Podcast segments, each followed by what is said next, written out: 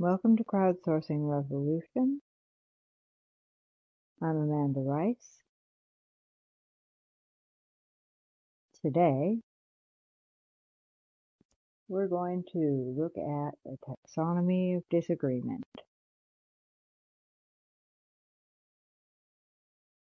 We'll be getting started in just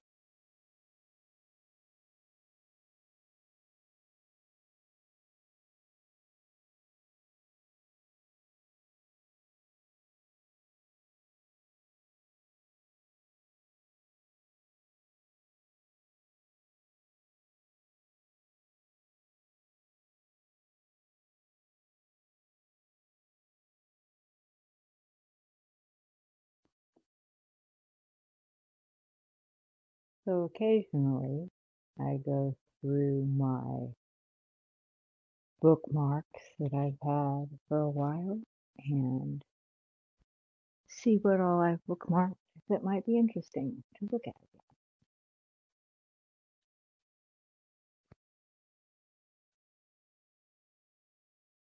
Today, on a website called lesswrong.com, uh, the link to the article is in the show description. This is the, um, I believe, the fifth in a series about practical conflict resolution.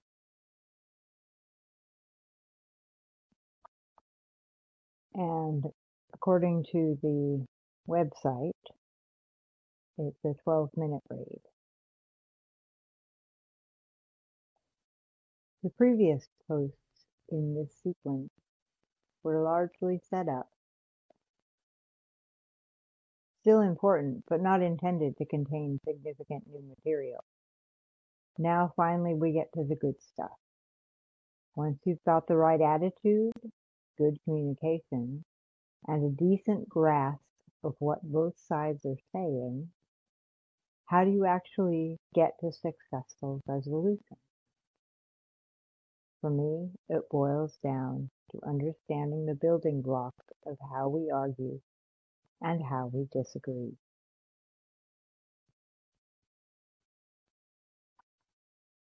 Philosophers and linguists have spent millennia studying the nature of logic, rhetoric, and argument, all the way from Aristotle through to predicate logic and beyond. However, while rhetoric and disagreement are obviously related, the nature of disagreement itself is much less studied. The rationalist community has explored parts of it, coming up with some interesting ideas, like double cruxing.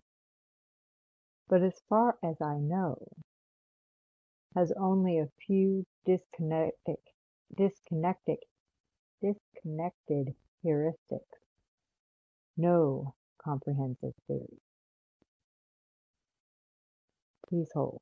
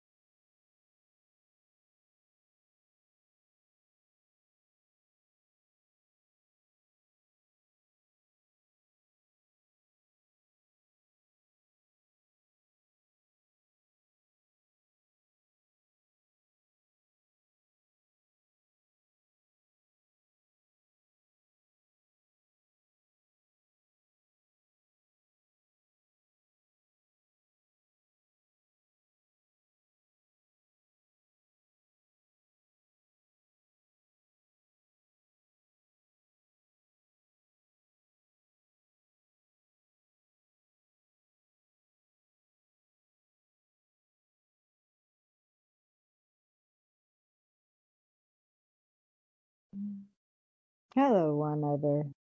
Sorry, I just had to run off and get something real quick.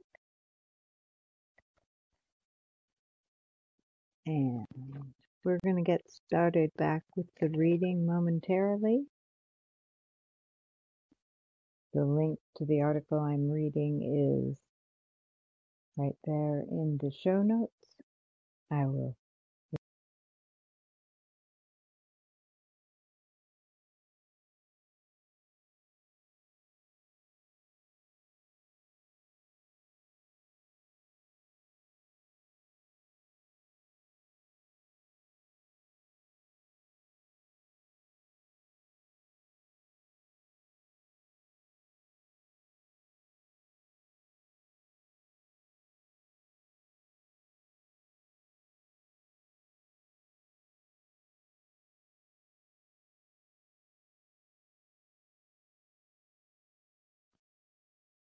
So on this app, we are always talking about how people think, how people might think, how people do think, how that people make reason, how how they come up with the arguments that they have.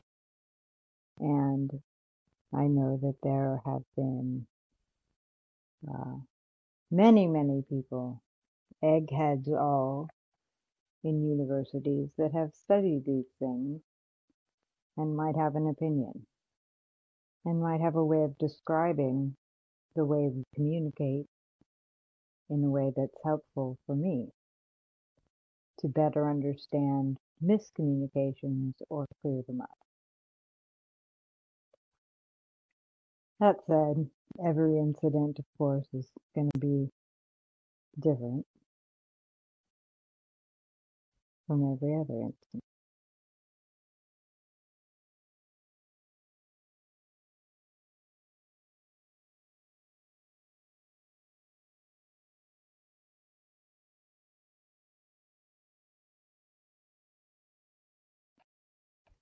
Sorry, I had to floss my teeth.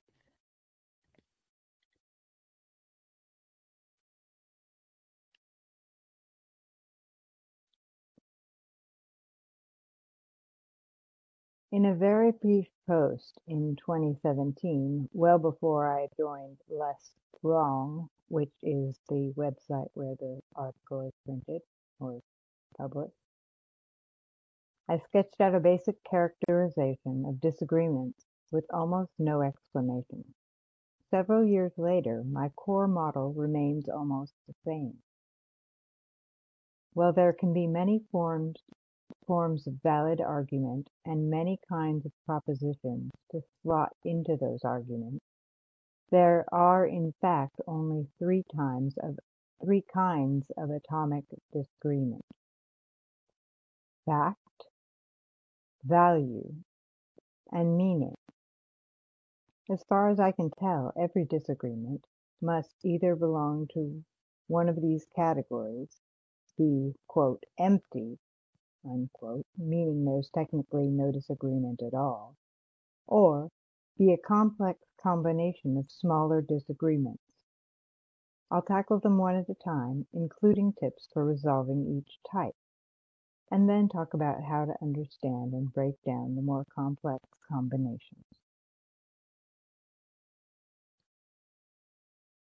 So, according to this article by the famed author Anonymous,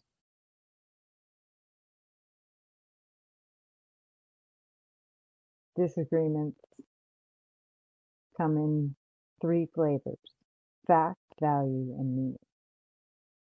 The first one, disagreements of fact. Disagreements of fact are disagreements over how the world was, is, or will be. They are fundamentally empirical in nature. If I believe that there are only 10 chickens on the planet and you believe that there are more, that's something we can physically check. We just have to go out and count enough chickens.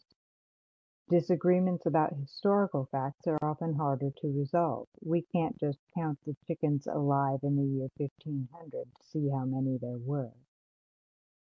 But the factual nature of the disagreement remains. There is a single right answer, and we just have to find it.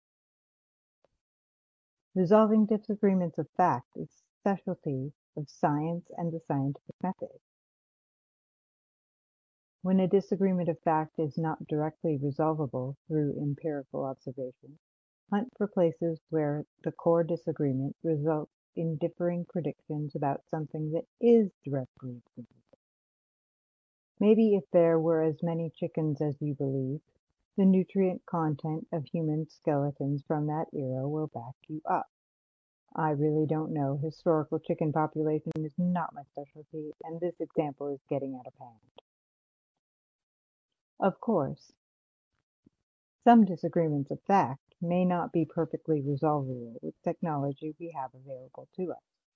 The nutrient content of skeletons maybe give some indication of chicken population, but it's not going to give us a precise count. In these cases, it's best to fall back on reasoning based on Bayesian statistics. What are your prior confidence levels and how do you how do the various pieces of evidence affect them? What else can you easily empirically check which will impact those confidence levels? Even then, there are some cases where you just there just doesn't seem to be any checkable predictions that come out of a conflict of fact. The various debates around string theory were like this for a while. The nice thing is that when you hit a disagreement like this, it somehow stops mattering. If there are no differences in the predictions that can be tested with current technology, then until that technology exists, the two possible worlds are by definition indistinguishable.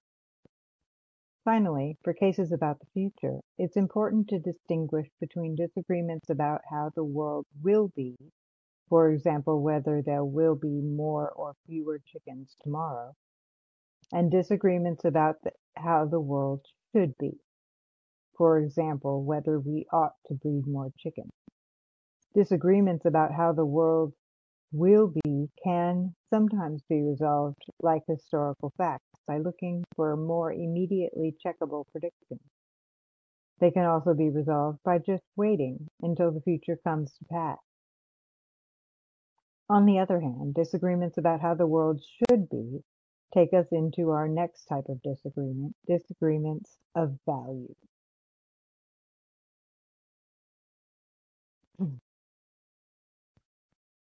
So the second type of disagreement is disagreements of value. Disagreements of value are disagreements over what we ought to value. This tends to play out more concretely in disagreements over how the world ought to be and what we ought to do to get there. For example, if I believe that we should value chickens' lives as much as human lives, and you believe we should value them less, that is inherently a disagreement over value. There is no checkable fact or testable prediction, now or in the future. The disagreement is fundamentally about what is important. Of course, in practice, you're unlikely to see direct disagreement over the value of chicken lives. You're more likely to see a disagreement over whether humans should eat chickens or not but it's often the same thing. Disagreements of value are difficult to deal with. This is often because there is really a complex multi-part disagreement masquerading as a simple value disagreement. For example, a disagreement over whether we ought to be vegetarian may be about environmental factors as much as it is of the value of a chicken's life. The key thing to pay attention to is whether the values under debate are instrumental or terminal. So, disagreements of value are difficult to deal with. The key is to pay attention to whether the values under debate are instrumental or terminal.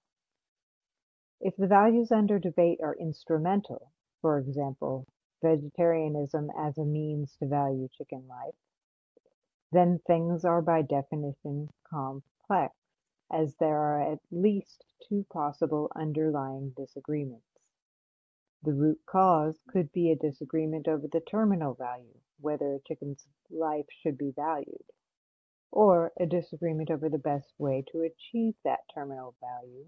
Our consumption of chicken has caused a great increase in the total number of chickens, which might be a more effective way to value their lives.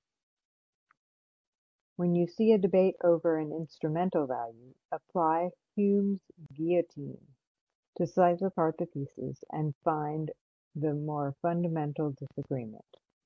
Keep in mind that there's nothing to stop both pieces from being sources of disagreement at once, in which case you should at least try to take them one at a time. So I'm going to click this link to instrumental or terminal values Let's see what this says here. Terminal value, also known as an intrinsic value, is an ultimate goal and end in itself. The non-standard term supergoal is used for this concept in Eliezer Yudkowsky's earlier writing. In an artificial general intelligence with a utility or reward function, the terminal value is the maximization of that function. The concept is not use, usefully applicable to all AIs and is not known it is not known how applicable it is to organic entities. Terminal versus instrumental values. Terminal values stand in contrast to instrumental values, also known as extrinsic values, which are means to an end, mere tools of achieving terminal values. For example, if a given university student, studies merely as a professional qualification, his terminal value is getting a job, while getting good grades is an instrument to that end. If a simple chess program tries to maximize piece value three, time, three turns into the future, that is an instrumental value to its implicit terminal value of winning the game.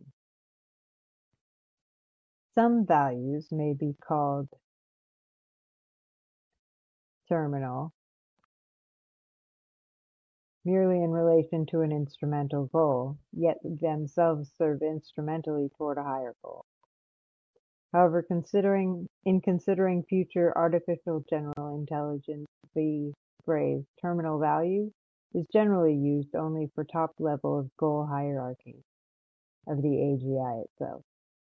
The true ultimate goals of the system, but excluding goals inside the AGI in service of other goals, and excluding the purpose of the AGI's makers, the goal for which they built the system. Wow, that's very confusing. So terminal are intrinsic values, internal.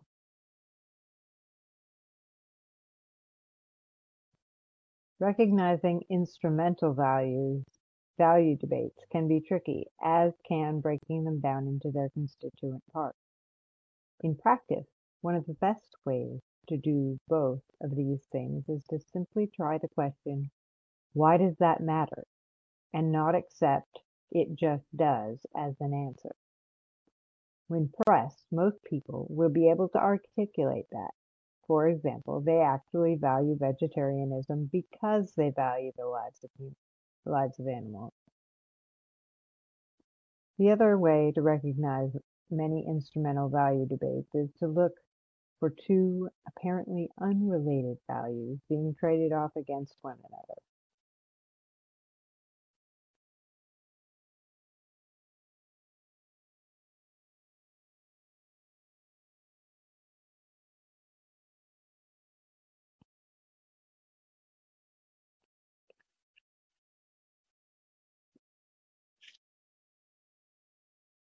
One way to recognize many instrumental value debates is to look for two apparently unrelated values being traded off against one another. Imagine we're building a coop for all the for all these chickens.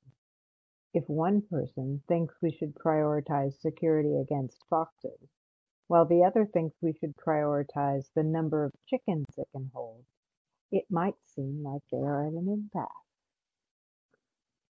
But this is actually an instrumental value debate that can be easily resolved. All we have to do is normalize the units under debate.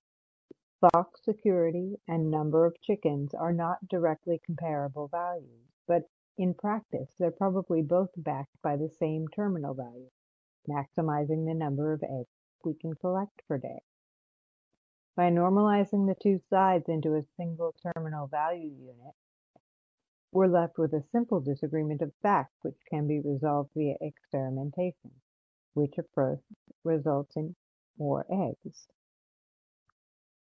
Unfortunately, if the values under debate are truly terminal, back to whether chickens' lives should be valued as humans' lives, then there isn't a good way to resolve this conflict. This conflict will exist until somebody changes their core values, and that's incredibly hard to do. The best hack I've found is to come up with an unrelated value or problem which both participants agree is, is more important and thus makes it makes the current conflict either irrelevant or at least not worth arguing over. Whether a chicken's life is worth a human's life tends to take a back seat when the human's house is on fire. Note I am not advocating arson as a means of avoiding debates about vegetarianism. So that's disagreements of value. Hey Joshua.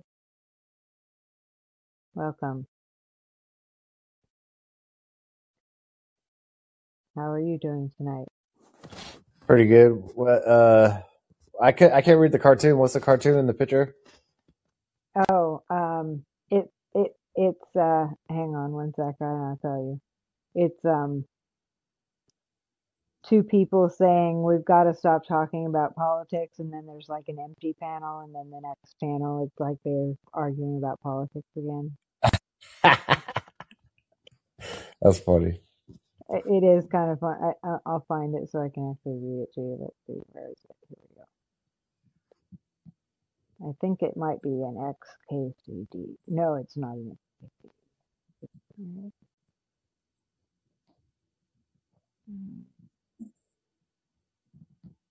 Yeah, it's one of those ones that I, as soon as I found it, oh yeah, yeah, here it is. It says, the first panel says, let's not talk about politics anymore. I can't bear it. The other person says same, and then there's a panel with nobody saying anything. This thing is the this the, the thing is though these fucking idiots. so that's what it says. That's funny though. Right. Yeah, I think I must have sent that to my friends a couple of times.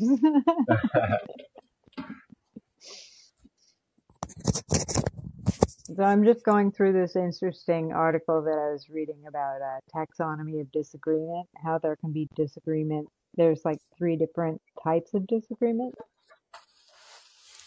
Uh-huh. Disagreement of fact, or disagreement of value, and now the third one is the disagreements of meaning.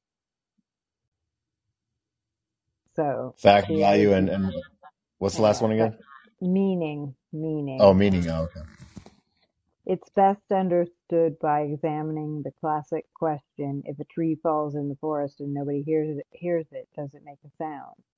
While on the surface a disagreement on this point may seem to be a disagreement of fact, it's almost always instead a disagreement of meaning. Most reasonable people will agree to the same core facts of what happens when a tree falls in the forest. First, they'll agree that it produces vibrations in the air, also known as sound waves.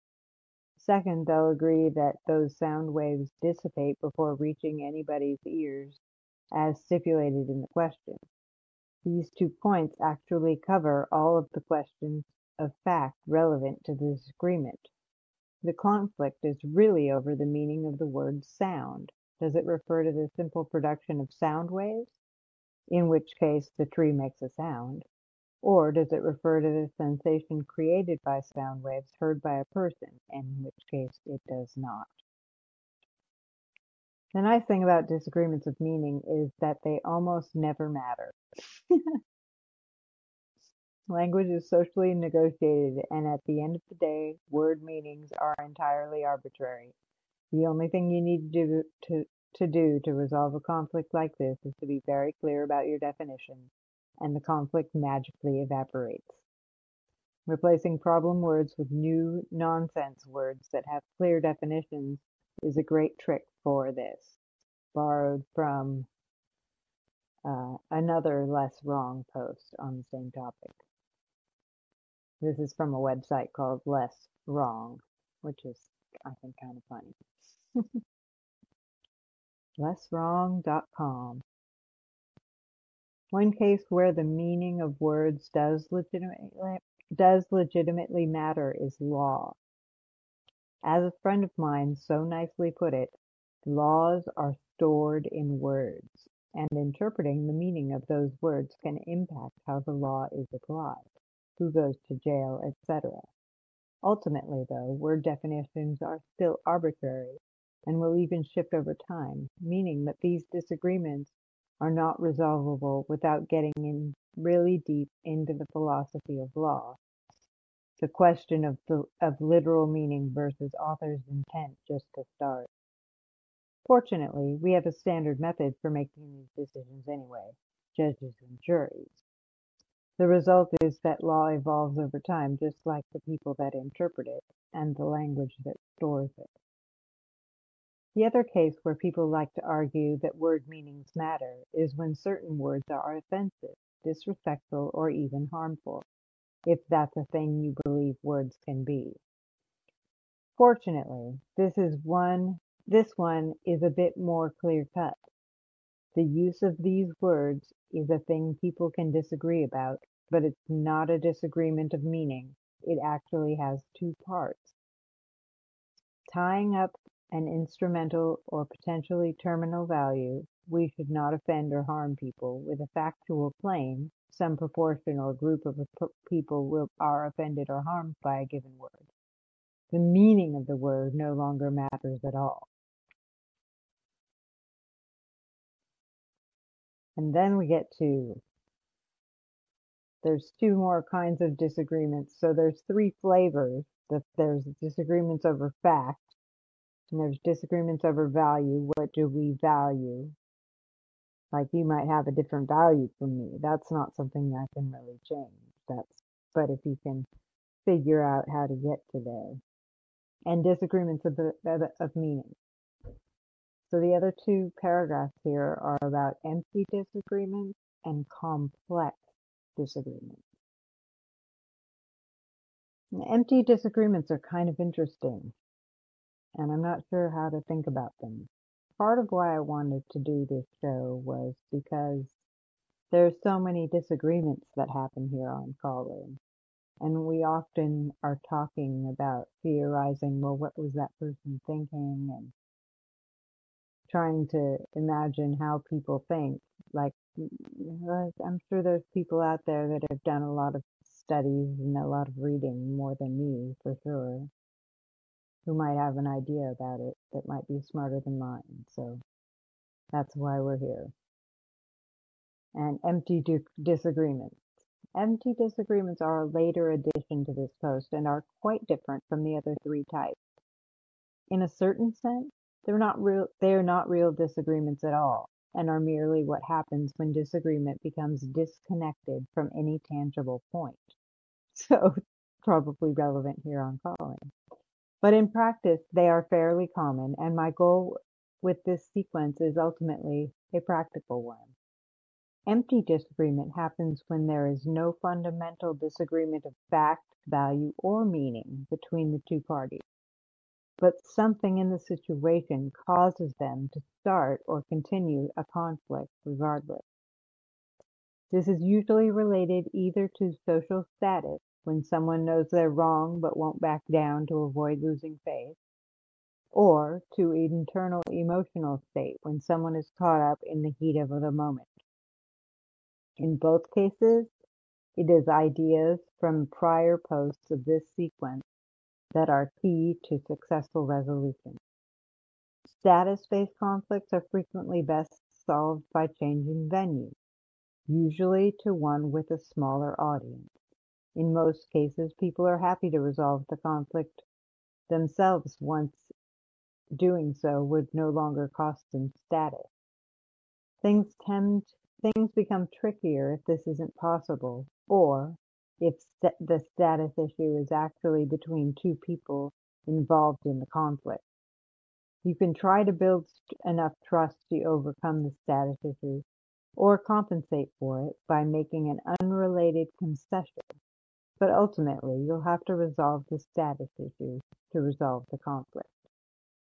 Similarly, heat of the moment conflicts are usually best solved by committing more strongly to the four attitudes I described in the first post on attitude.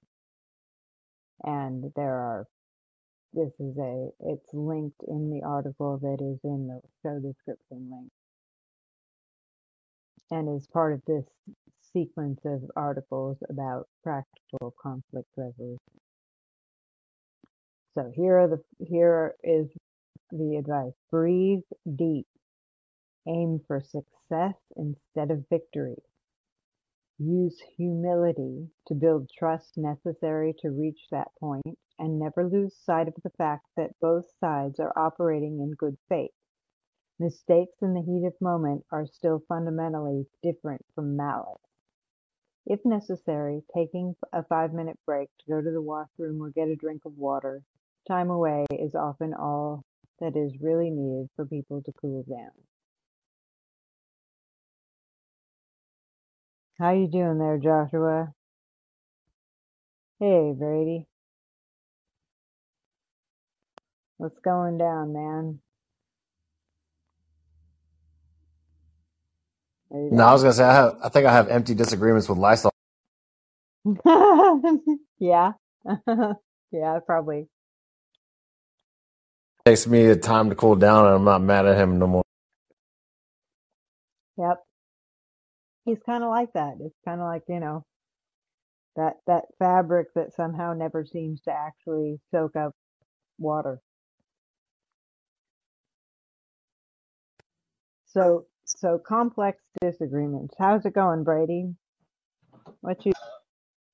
Here's my microphone. This is a very Aquarian title. I like it. I was just involved in another conflict tonight. Some giant asshole in a big black truck just slammed into the back of my tiny little Honda, and then Oh no, are you outrun me. okay? But I got his information. I got his Are you okay? dude. He hit me hard, like yeah, my neck does hurt. Like I got like whiplash like from the the freaking impact. And it's something I could totally walk off, you know what I mean? If uh, if it was like an old lady or something on accident, but like this dude tried to run from the scene. So I'm gonna go get an X-ray tomorrow. I'm gonna see anything, you know, what I'm just gonna do whatever protocol there is because I've been involved in like how many hit and runs? One, two, three, this must be my fourth hit and run. I, yeah, fourth hit and run here in Texas. Um, Wait, wait. Are you the hitter or are you the being? Are are. you the hitter or the hittee? I'm the one getting hit and the one uh, What is, tracking what is going on in Texas, man? And I'm telling you that three times so far I've been hit and they ran away and they were not charged with a hit and run. So I'm gonna make sure that this guy is charged with the hit and run this time because three times it's happened and they've gotten away with it. And so I'm But definitely not letting this guy get away with it because he's in a giant danger. He needs to drive something smaller. Bottom line. but you did you didn't stay at the scene of the accident either, right? Um, n- no, because he took off. Yeah. right. So they might. I mean, I don't know. I'm just saying. I I I, I, I I don't returned to know the the scene of the accident and I called the police, and so I did all that stuff. You know, I, I did all the protocol on my end Well, as long as it's so been I'm reported, that's the end. main thing. As long as it was reported. Exactly. I immediately reported it. I have photographic evidence. Uh, and if there's not a video there, then I'm gonna put a video there, and I'm gonna make some money off that one way or the other. You know, but there's a lot of I, I'm I'm I was already like Did primed it to do did it something about damage your car? Yeah, you know, not a whole lot. It still runs. Like I was able to Hmm. track him down and chase him down and get his license plate. But um uh it, the bumper is fucked up. The trunk still works. You know, I thought that the back of my car would be like totally fucked up, but um, it's actually not that bad. The car still runs. I'm I'm actually at work right now at DoorDash, DoorDashing, waiting for an order as we speak. So car still runs, but um, yeah, that's just my personal anecdote the night. But um, I like I was watching the debate between Glenn Greenwald about the January 6th thing and Mm. I've been involved in so many debates lately, and I'm very interested in the taxonomy of. Well, cool. We're just going on. There's there are three types of three flavors of disagreement: disagreement of fact, disagreement of value, disagreement of meaning. And then we just talked about empty disagreements, and the last one that's listed here before the conclusion is complex disagreements. As we've gone through I the like types so far, we've seen. hmm Yeah, Yeah, I I like that a good, right? lot. I can, I can, I, I I have to say that disagreements on meaning are some of my favorites. Um, I'm very interested in linguistics and language and whatnot. But um, I would add to the list, you know, you got social disagreements and you got, you know, um, I mean, I could really add to that list all day, I that's feel the like, va- yeah. that's the va- that's the disagreements of value is the social one. Okay, yeah, But let me read about let me Yeah, read to you about the That's a good way. complex disagreements. The link to the article I'm reading is in the um, show notes in case you wanted to click to it. As we've gone through the types so far, we've seen a couple of examples of complex disagreements masquerading as simpler forms of disagreement. This is typically how they show up in practice, since if the complexity is obvious, the participants will break it apart themselves without thinking about it. The fact that instrumental values show up frequently in this way, that means instrumental means external, Values show up frequently in this way is also not a coincidence. The combination of a value with a fact to produce an instrumental value is one of the easiest signs of a complex disagreement that needs to be split up.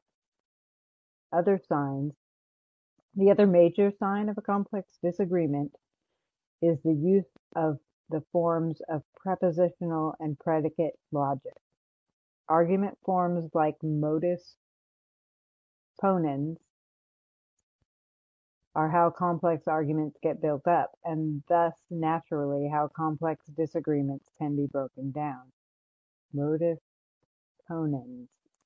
This is not a term I'm familiar with. Are you familiar with this term? I'm going to pause the reading so I can look it up. Modus ponens. In prepositional logic, modus ponens is a deductive argument form and rule of inference. It can be summarized as P implies Q. P is true, therefore Q must also be true. I see. So if if P then Q, P therefore Q. That's what a modus ponens is. If today is Tuesday, then John will go to work. Today is Tuesday, therefore John will go to work. So that's what that kind of argument is. And it says argument forms like modus ponens are how complex arguments get built up, and thus naturally how complex disagreements can be broken down. Of course, people rarely phrase their arguments in pure logical form, so you'll probably have to do some steel manning along the way. But if you're lucky, somebody will make their arguments in roughly the right shape. As mentioned in the post on comprehension, regular practice is the best way to build these skills even when an argument is really trivial. For example, a five-ounce bird could not carry a one-pound coconut, while talking about the carrying capacity of swallows, it can be worth breaking down. In its pure logical form, that example becomes something like, if a bird weighs five ounces, it cannot carry a coconut. Swallows weigh five ounces, therefore swallows cannot carry coconuts. Just like with instrumental values, we now have different two different pieces where either could be the source of disagreement. By narrowing in on the root cause, or at least taking them one at a time, you've made the conflict smaller and more focused. Once you've gone down a few layers, you'll usually end up at a either at a testable disagreement of fact or a shared terminal value and will be able to resolve it appropriately. The goal with complex disagreement is always to break it down and deal with the pieces, not to swallow it whole. There is just a conclusion, which should take just it's one, two, three paragraphs, and I'll and I'll wrap up. When faced with a disagreement, I try to approach it the way I would approach a newly synthesized molecule. I know that it must be made of atoms, somehow, but I don't yet know which atoms or in what structure. Every disagreement I have come across is made up of one or more atomic types in this post, stuck together mostly using the forms of prepositional and predicate logic. Typically, once you start peeling back the layers, you'll find that most parts of a disagreement aren't disagreements at all. Yes, you started out arguing about X, but in fact, X was a complex type and three of its four component pieces were ones you actually agreed on. The underlying disagreement was about Y, which is the complex itself, break it down again, or atomic. Wrapping it all up in a bulleted uh, into a bulletless algorithm, this is rough, roughly how I approach conflict resolution in my real life. First, use logical forms to break down a complex disagreement into simpler parts. Second, discard the parts that are actually agreed upon, tackle the remaining parts one at a time. Next, repeat. Next, once you have atomic disagreements and can't repeat, use science and Bayesian statistics to resolve disagreements of fact. Use clear definitions to resolve disagreements of meaning. Use overriding values to try to avoid disagreements of terminal values, but watch out for values that are actually instrumental. And finally, if there are no atomic disagreements, resolve the empty conflict by building trust, addressing status issues, and cooling runaway sessions, and cooling runaway emotions. I hope reading this sequence proves as helpful to you as writing it was for me. I want to once again thank the person who prompted me to write it, as well as all the other people who read early drafts and provided invaluable feedback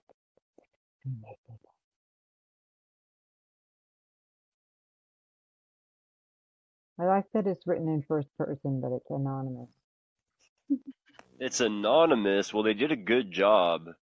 Um, and I hope it catches on culturally, like the same way that dude bros are always debating about objectivity, you know? Um, I've noticed that sometimes a certain debate culture arises, and hopefully this will kind of speed up a lot of the time that gets wasted in online debates, and we actually get to the bottom of some of these conflicts and like the bottom of reality and definitions and values and all those good things because I think a lot of time gets wasted in debate and um, no one knows what to do next because we, we never get past debate. No real debate even happens. You know, we're we're at the point now where humanity is like approaching public debate. You know, on an internet level, and that's kind of shaking things up. People don't really know how to process it all. But hopefully, this serves as a good protocol to kind of uh, expedite the process a little bit. So I think it's totally rad. Whoever did it did a great job. Yeah, it's helpful to have tools and ways of understanding. When I'm looking at the article on comprehension, it's summed up. Uh, there's four key points under comprehension. In the practical guide to conflict resolution, always seek seek always to understand, actively look for the best version of everyone's arguments, separate the problem and the solution, and to truly understand, you must explain how both sides came to be. So when you're disagreeing with somebody, it's good to get curious and try to understand how they came to that opinion. So one of the interesting um, points this person made was um, So when you have a standard of comprehension that includes being able to explain how both sides came to think that way, religion is a good example. Most theistic worldviews can pretty naturally explain the existence of atheists, but a lot of atheists have a large, hard time explaining the existence of theists. People are dumb may be emotionally satisfying, but doing the work of constructing a real explanation builds a lot of empathy and ends up sharpening the resulting argument. So, comprehension is important. Yes, because with comprehension comes assimilation and resistance is futile to reality. Ah, yes. Eventually, the, the, the long arc of history, I think, like Cornel West says, uh, the long arc of history bends towards justice. And I like,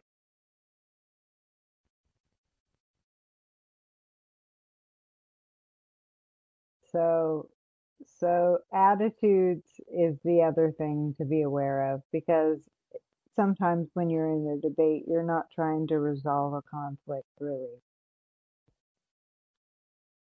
But if what you're trying to do is actually come to some understanding and resolve a conflict, you have to go into it with an attitude of being humble and willing to change your mind and pay attention to your emotions and assume good faith. And all of that is is you know iffy when you're on.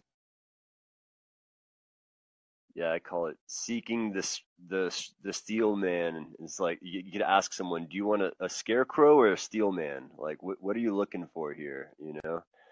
And uh, another really good breaking code or breaking spell I have is this. This is one that I think that might have caught on actually. I was in a couple of online debates with a bunch of alt right dude bros, and every single time they tried to steel man me or straw man, or I'm sorry, straw man my argument, I would ask them, "Do you know what theory of mind is?" and they'd be like, "What? what is that? Isn't it a thing?" And uh, it theory of mind is someone's you know ab- ability to imagine what someone else is thinking or feeling you know your your your kind of your ability to empathize with someone else it's an it's a higher form of human intelligence it's kind of what separates us from animals in a lot of ways and it makes it hard for someone to lie to you if you have a good strong theory of mind right um, but uh, I noticed that a metal band, kind of like a dude bro conservative white dude metal band, came out with a song called Theory of Mind recently. I'm like, dude, I wonder if it caught on, you know? So I'm really hoping that uh, this these kind of protocols uh, catch on the same way that that did, and maybe we'll end up hearing a metal song about it within the next couple years. That would be totally.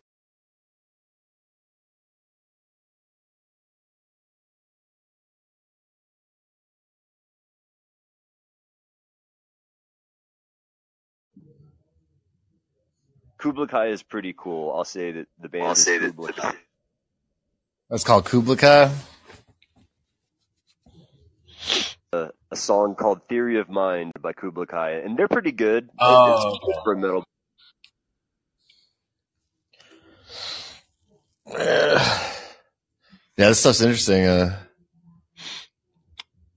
I don't know. I, I, I guess like the disagreements I have with Lysol are kind of like uh, I don't know if they're empty disagreements or what. But like, because I think like me and Lysol agree on pretty much everything, but then we get caught up on like stupid little things. But Brady, uh, uh, Lysol said he doesn't get along with you. Why? Why is that? I don't tolerate his bullshit. Like I don't know. I don't. I don't. I don't, I don't know. What do you guys? What do you guys disagree about? Um, I think that COVID. Well, I'm conspiracy Oh, theorist, basically. Is what it okay. is, and he's not a I was wondering what it is. So it was the Pizzagate thing that really set him off. Like, and the whole Jeffrey Epstein thing. He does not want to talk about any of that whatsoever. And I'm like, all right, dude, I'm not gonna twist your arm, but I'm not a fucking bad guy for bringing it up. You know. I've wrongly assumed that you guys would just get along, but now I realize like, wait, you, you have totally different uh, opinions on some of the things. Right, we both he- ran he for president. Like we're both running for president. He was DJ Action president. I'm just myself under the proxy party. I figured we could have a debate and that would be fun, but no. Like apparently Lysol doesn't like debate either. He thinks that debate is trivial. I've also heard him encourage. I'm not gonna. I'm not gonna drag him while he's not here. But yeah, I, I, yeah, he's. Yeah, good point, good I don't point. consider. I don't. I don't consider him to be a genuine person or a genuine person. So I think he is. Seriously. He, him and me just just fucking fight sometimes over stupid stuff. but I thought like I thought like you and him would get along. I thought, you, but, but now now He doesn't that- bother me at all. He doesn't- Yeah, he doesn't bother me one bit. He's welcome in all of my rooms anytime. I don't care. I have no fear of him whatsoever. But here's the thing is that he's done everything he can to prevent me from speaking to people on this platform like Brianna, Joy Gray, and anyone in any room. I don't know if you've noticed, but anytime uh, my presence is even here, he does everything he can. If, if, if Lysol fought as hard to do anything as he did to prevent me from speaking on this platform, he would be a progressive powerhouse. You know what I mean? If he wanted to feed, if he fought as hard to feed hungry people as he fought to keep me from speaking on this platform, I would have so much respect for him if he did anything that hard. But the hardest thing I've ever seen him do is fight me, you know, and I don't understand why. You know, Sounds like some unresolved conflict right there. Yeah, it does. I'm trying to figure out like whether Lysol and Brady's conflicts are like uh, disagreements on fact or meaning or what. Ah, I probably probably value because I think value disagreements on value is about setting priorities. What's important? Uh,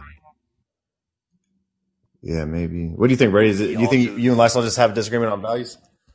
That that's a really good way to put it because I was gonna add the social disagreement. I, well, I think it's more of like a social disagreement, like power play thing, where it's just like it's a control thing. It's not so much he knows I'm right. You know what I mean? Like there's there's no denying reality.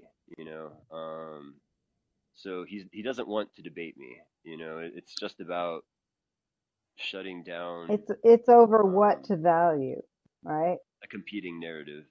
What has value, Um, right? I guess, yeah, I suppose it is. Yeah, what has value? And for Lysol, what has value is trans people. And what I'm suggesting is that group is ma- majority, you know, um, men and like adult men.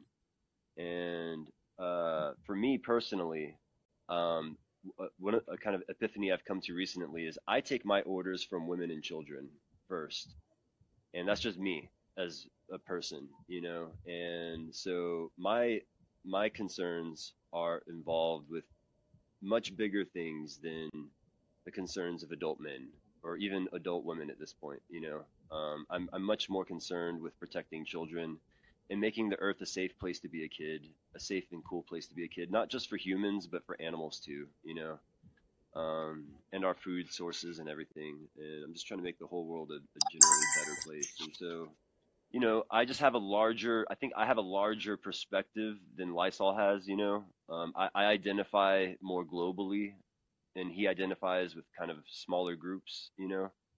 So it's just a matter of perspective. It's a perspective disagreement, is the way I would. Hmm. Yeah, I, I think like my a lot of times uh, the disagreements I have with Lysol are because like he are usually, it's usually a disagreement I have with the mainstream, and then Lysol is kind of like the face of it for me, and then I take my anger out on Lysol. See, that's a good way of putting it. He does toe the line in that way from time to time. But it, I like having people like that around. You know, I actually appreciate him for playing that role. And he has Um, Yeah. I think he does. A, skin. yeah, he does. He he has thick skin. I usually I I'm mean- usually the one that runs away crying after the after fucking debate with him. He has thick skin, but he's also not speaking for himself. He's speaking for other people, which gives him a bigger shield. You know what I mean?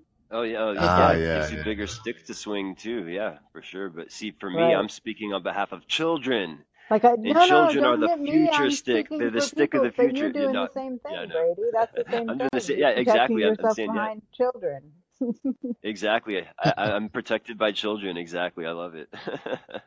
I'm gonna start And doing that is that. really cool. Yeah, absolutely. It works really good with the. It, I'll I'll tell you guys that it has worked wonders with the Israeli-Palestine conflict. I've been pulling people from Ziontology over to the side of humanity, left and right, using the children thing. I say, you know, th- this situation involves a bunch of guilty adults and a bunch of innocent children, and we need to separate those two groups. And the, the adults can fight it out all they want, but the second one of those innocent children gets harmed, all the adults are in trouble. I don't care what side you're on.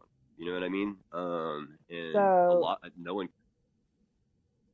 On the second, I put a second website up there, liamrosen.com slash arguments. It's got some handy tips and um, strategies. And I think it's um, interesting, some of the things to keep in mind. It says, be mindful of trivial debates. Parkinson's law of triviality holds that insignificant, low stakes issues tend to inspire inflamed and disproportionate amounts of debate compared to their trivial nature. Recognize when you're in one and be willing to call it out and shift the debate to something more important. Yeah, not just tri- trivial, but superficial as well. Like when when when it comes to mm-hmm. skin color and stuff like that. Don't agree to disagree. And I thought this was interesting. It's just two short paragraphs. If we return Okay. to our key quote, an argument should be a collaboration between two people to find the truth.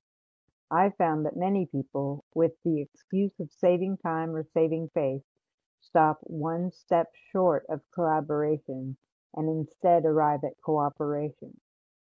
Examples of cooperation are agreeing to disagree, which, per Aumann's agreement theorem, is illogical, agreeing to compromise, or slowly drifting away from the original source of the disagreement to find something minor that both sides agree on, then declaring victory.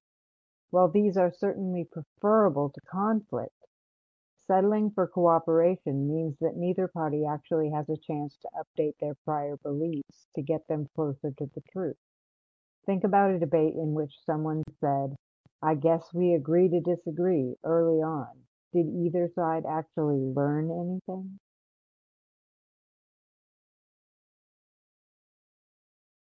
Fantastic point. I hate it when people say. And then know when to quit is another tip.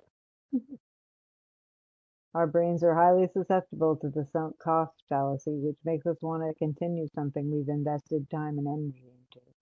This is, of Ah. course, one of the times we, it might actually make sense to agree to disagree, help the person save face, and slink away into the night. You know what I use to kind of dismount from a engagement like that is I'll say, you know what? Actually, you're so right. You've just convinced me. But guess what it was that convinced me? Then the last one is the, the mental illness strategy. This may sound callous, but if you tried every strategy in this guide and your debate partner continues to operate at the bottom of the pyramid, for example, continuing to spout inflammatory ad hominem attacks, sometimes the best way to empathize with them is to pretend that they have an undiagnosed mental illness. When in an altered state, very nature of reality shifts and warps, and the affected person has no way of coming to grips with the reality most people identify with. What if your debate partner were experiencing this, or maybe they are? Don't you think it might? Don't you do? Don't you think you might treat them with more compassion? Oh, that's so adorable that you think that. That's a really good one. That's the voice of the Buddha right there. And I'm so guilty of that one. You know, sometimes I find myself punching down. I'm like, all right, they've had enough. and it's so true. Um, you really have to like um, leave room for them to. You have to want them to be better. You know, you have to realize that they are sick, and that you are. It's your job to heal. You know, and you can't heal. Well, you know, um, sometimes you could de- deliver a little tough love like surgery, right? Um, sometimes you have to get past the skin to get to the organ that is um, wounded, right? And that might be painful, but um, you have to do it like a surgeon, which means that you're using anesthetic, right? So that you when you're saying the harsh truth, you're you're sugarcoating it with love and compliments, you know, and you're saying it in the kindest way you possibly can. And that really does help to win people over in a debate. Doesn't matter how nasty or crazy they are, but just be.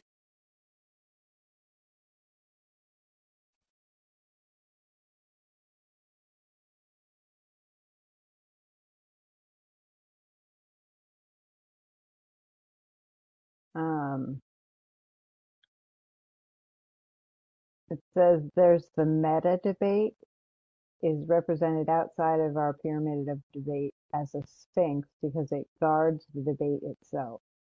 Most of what people do in disagreements about political or social issues is just debate about the debate without actually engaging in the debate. This can come in many forms. Discussion about the debate itself, like what we're doing right now.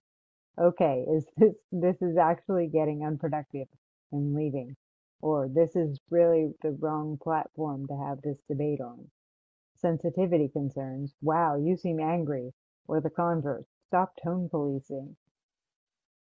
Painting with broad strokes, it's not worth it to debate environmentalists, you'll never convince them. Though these concerns might, may not necessarily be wrong, and may not and may often be necessary to maintain good debate norms, we overvalue them, and meta-debate comments can often crowd out an actual productive debate. Well, we're not doing that here because we're not trying to break down the current debate that's going on. I'm just trying to go through the tips of it all. Just the tip, please. If you wish to make an bake, bake an apple pie from scratch, you must first invent the universe.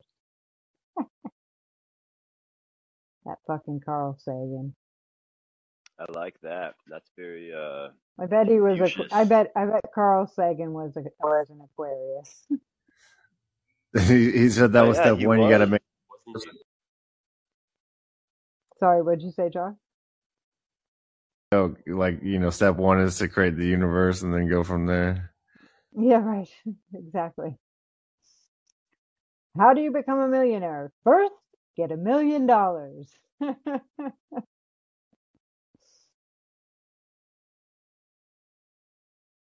Sorry, just had to quote a little Steve Martin. Yeah, back to what they said about being nice. Um, in game theory, if you have a conflict, um, the fastest way to resolve the conflict, like a violent conflict, you know, like let's say imagine that somebody of equal power comes up to you and they hit you. You're like, oh, what the heck? Um, if you don't want to instigate a war, the best thing to do is to just like ignore it, you know, be like, that was weird, you know, brush it off go back to normal. If they hit you again, and after kind of brushing it off, then you retaliate, you hit them back with equal force, and then um, you wait. And if they hit you again, you avoid hitting them. You give them that extra window to for peace resolution. And then um, if they hit you again after that, then you hit them back. But you you always leave like a kind of a resolution gap in the attacks, if that makes sense. And Right. that tends to be a really good way to mitigate conflict online and in conversations, conversational conflict. Um, Right. is to kind Leave of, a leave a know, path for leave a path for somebody to what's it come back to the here. table. Yeah, come back to the party. An invitation back to the opening party. to get away without having to, you know, without losing face. hmm But don't be afraid to call a spade a spade when you need to. Don't be afraid to regulate when you Yeah, have to. but But that's um, different than yeah, not. You have to allow a a, a path of retreat when somebody's going to be wrong. Well, I was gonna say you have to, you know, you leave have a to path deal with back them to the again. table. Leave a line of like, retreat. No one yeah, likes for sure. Mean, lose anyone can make their own line of retreat at any point. What I'm, what I'm suggesting is that you invite them back to the party, like back to the, back to Right. the conversation, like, or back to reality, or back to friendship, or back to resolution, or back to peace, essentially. Right. Um, and uh, they can all. I mean, after you hit them, they could always run. I mean, that might work. but um, yeah, if they're gonna, if you're gonna be, you know, encountering this thing in your space, whatever it is, whether it's an animal or a human or an enemy in a video game, who knows? Um, but uh, I don't know if it applies to video games. I don't think they're that complex yet but they're getting there. I don't want to sidetrack too much, but um, yeah, that's just one other strategy for resolving conflict that I heard of, and it involves you know leaving that window for peace open, which I think is important in any debate, and that would really speed the process up too. So very cool articles, and and I think we just needed more programs like this, and more cooler conversations. I think that shows like this is what you know contribute to the platform, you know, and actually help to grow and facilitate conversation, you know. Well, thank you. Oh, Good rinse, thing rinse. I've gone on to, I've gone on to Podbean because there's more channels there that are live, but it, it also Podbean, a lot of them are religious. So like I feel like there needs to be more people doing not religious over there. What's it called? Pod? Podbean, B E A N, like the musical fruit. Podbean? hmm It's an app called Podbean, Uh-huh. Yeah. But it's it's mostly religion. Uh, the live shows, uh, there'll be occasionally there'll be a music one, and and sometimes in the evening times they have ones like that are just conversation or, but they have more categories. It's an interesting app. They do a lot of, it's a lot similar to um, what Pauline does, but they, I don't think they do, I don't think they have video. But like, what like you could start a room uh, if you wanted to. Yep, Oh, really? Yep. Oh, have you started rooms over there? I I have done a couple of test rooms, but I haven't really dived in. Um, you can also over there, um, if you pay for the monthly, basic monthly, it's like fourteen ninety nine or something. You can actually upload your own music and stuff, and it'll play it. na- It'll play it natively, which is kind of nice. Oh, but you can still do that thing like I do, where I just play uh, Spotify in the background. Totally. Okay. Totally. Totally can still do that for free. And it get, has some limitations if you're doing it for free. I think you, um, it, it has to be under two hours or something. Oh, so Callin's better in that regard because it's free for and time, for time. Right, right. But, you know, that, but you also like that it has the thing if you want, like on this one where you can, you can publish it and it'll put it to the podcast, you know, in the podcast feeds and stuff. But there's always at least 10 or 12 rooms going. Oh wow, really? So mm, there's usually at least one or two that are either it says comedy or friends or entertainment or something like that. Oh. They have more categories. and you can just call in or whatever. I mean, I don't know what they call it over there. Pod in. Yep. Yep. Yep. Same same thing. You can yep, same thing as here. You can just listen or you can call in. Or you can type in the chat. It has a chat feature. Oh, cool.